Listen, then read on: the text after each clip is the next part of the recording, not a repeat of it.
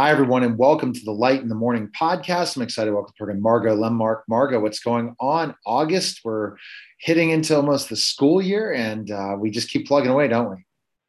Yeah, we sure do. it's been a long summer, long, hard-working summer, but it's been great.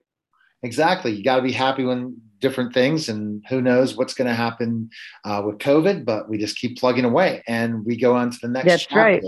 The next chapter. And That's right let's continue. What chapter are you talk about today?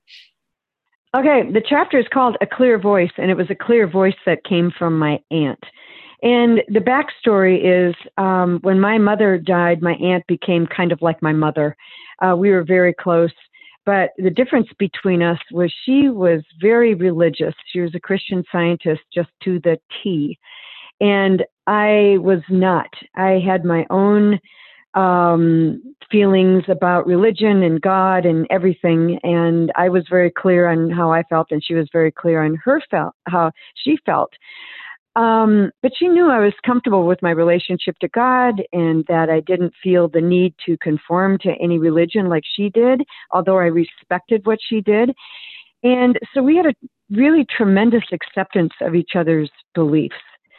And um, you know, she she basically respected my choice of living according to my heart, and I respected her choice of living according to Mary Baker Eddy. You know, and so that was kind of the that was the that was how our relationship went. We were very close, appreciating each other's belief system. Um, and what happened is before she died, I flew to Minneapolis to see her one last time, and she was bedridden with dementia. And um, I had amazingly lovely conversations with her wow. because I found out with dementia, which is really interesting, that if you ask them a question, they will go deeply and detailedly into the answer. I wish I'd had a recording. Isn't that interesting? Yeah. Um, you can po- yeah, I didn't know that. My cousin said, Don't go in, she won't know you. Just just go take her hand, give her a kiss, and let's go out to lunch. I said, Okay. So I went in there, I took her hand and sat with her and just started talking to her and asking her questions. And I was in there, Neil, for five hours. Oh. my my my cousins kept walking by going by the door going, What was she talking about in there? You know? And she'd go into d- different memories. And then after the memory was over she'd fade out and i'd let her rest. And then i'd ask her another question and she'd go deep into that story. It was very interesting what i learned about dementia. So that i think is an important thing for people to realize. That's number one in this chapter you know?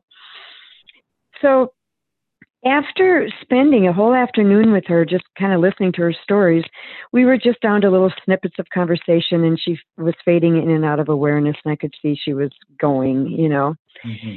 And she was just really peacefully falling asleep when um, suddenly she woke up and she grabbed my hand. She looked me straight in the eyes, and in this very surprisingly coherent voice, she said her final words to me, and they were, stay on your path and keep it swept. Mm. Isn't that beautiful? Yeah. yeah, it was it was very interesting because you know, she was basically dying and that's what she said, stay on your path and keep it swept. It meant so many things to me. It you know, they those words resound in me and basically it's be yourself. you know, Travel to the beat of your unique drum. Stay on your own path, but keep it clean as you go. You know, tidy up, resolve things, forgive people, live with integrity, be nice, you know, be kind, create good feelings, and be gracious to people. Just, just tidy up your path. Stay on it. Stay true to yourself, but, but keep it tidy. And you know, I really strive to remember that because those were incredible words that very coherently came out of my aunt, the last words she said to me.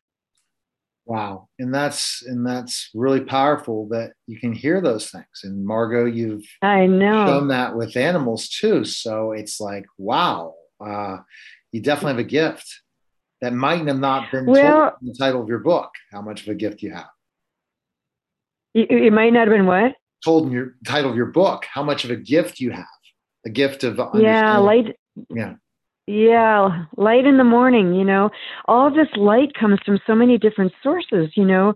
People talk about being on a spiritual path or a religious path to God or whatever, but my take on it is that our life is our spiritual path.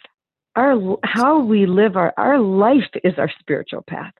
We just need to live our life with integrity and we need to change our life as we change within ourselves, you know, and grow and become more true to ourselves every single day. Um, but as she said, keep it tidy, keep it swept, clean it up, you know, um, and keep sweeping. and I consciously do that. I keep this awareness um, of what other people may be going through, and I try to feel in my heart just compassion and um, understanding for what everyone else is going through. Um, you know, there was there was this poster in a waiting doctor's waiting room once that I will never forget. It was really beautiful. I wrote it down, and the poster said, "Be kind, for everyone you meet is fighting a battle you know nothing about."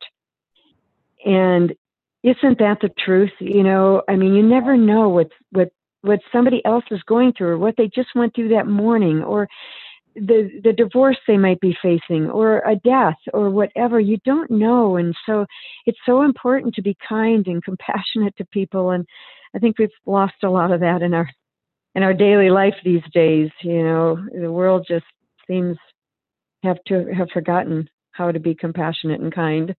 But i'm hoping that this will inspire people you know, to be more compassionate, to be more kind, to be more themselves, and to respect other people for who they are. You know, it definitely. I mean, Margot, it.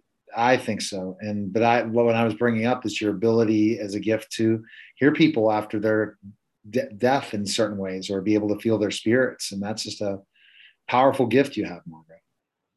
Oh, thank you. Well, thank you. It's it was it was a gift from God, that's for sure, and I appreciate it. You know, I and I feel like just as in any gift, we need to share it, and that's why I that's why I wrote this book so I can share these insights, these deep insights from dying people and and people who have passed on. You know, because that's that's what we need. We need to hear from them to hear what's important about our life and how how we should be living our life. And um, so, yeah, I feel really blessed to have that gift. And I feel really blessed to have you, Neil, um, doing these podcasts with me so I can share it with everybody. And I hope anybody who's listening will read the book and get what I got from these different experiences.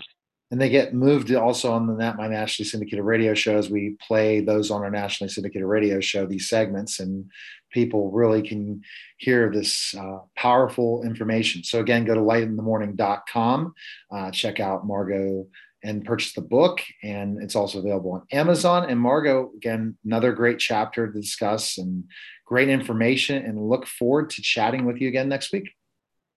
I look forward to it also, Neil. Thanks so much. You have a great day. You too. Take care. That was the Light in the Morning podcast, guys. Take care.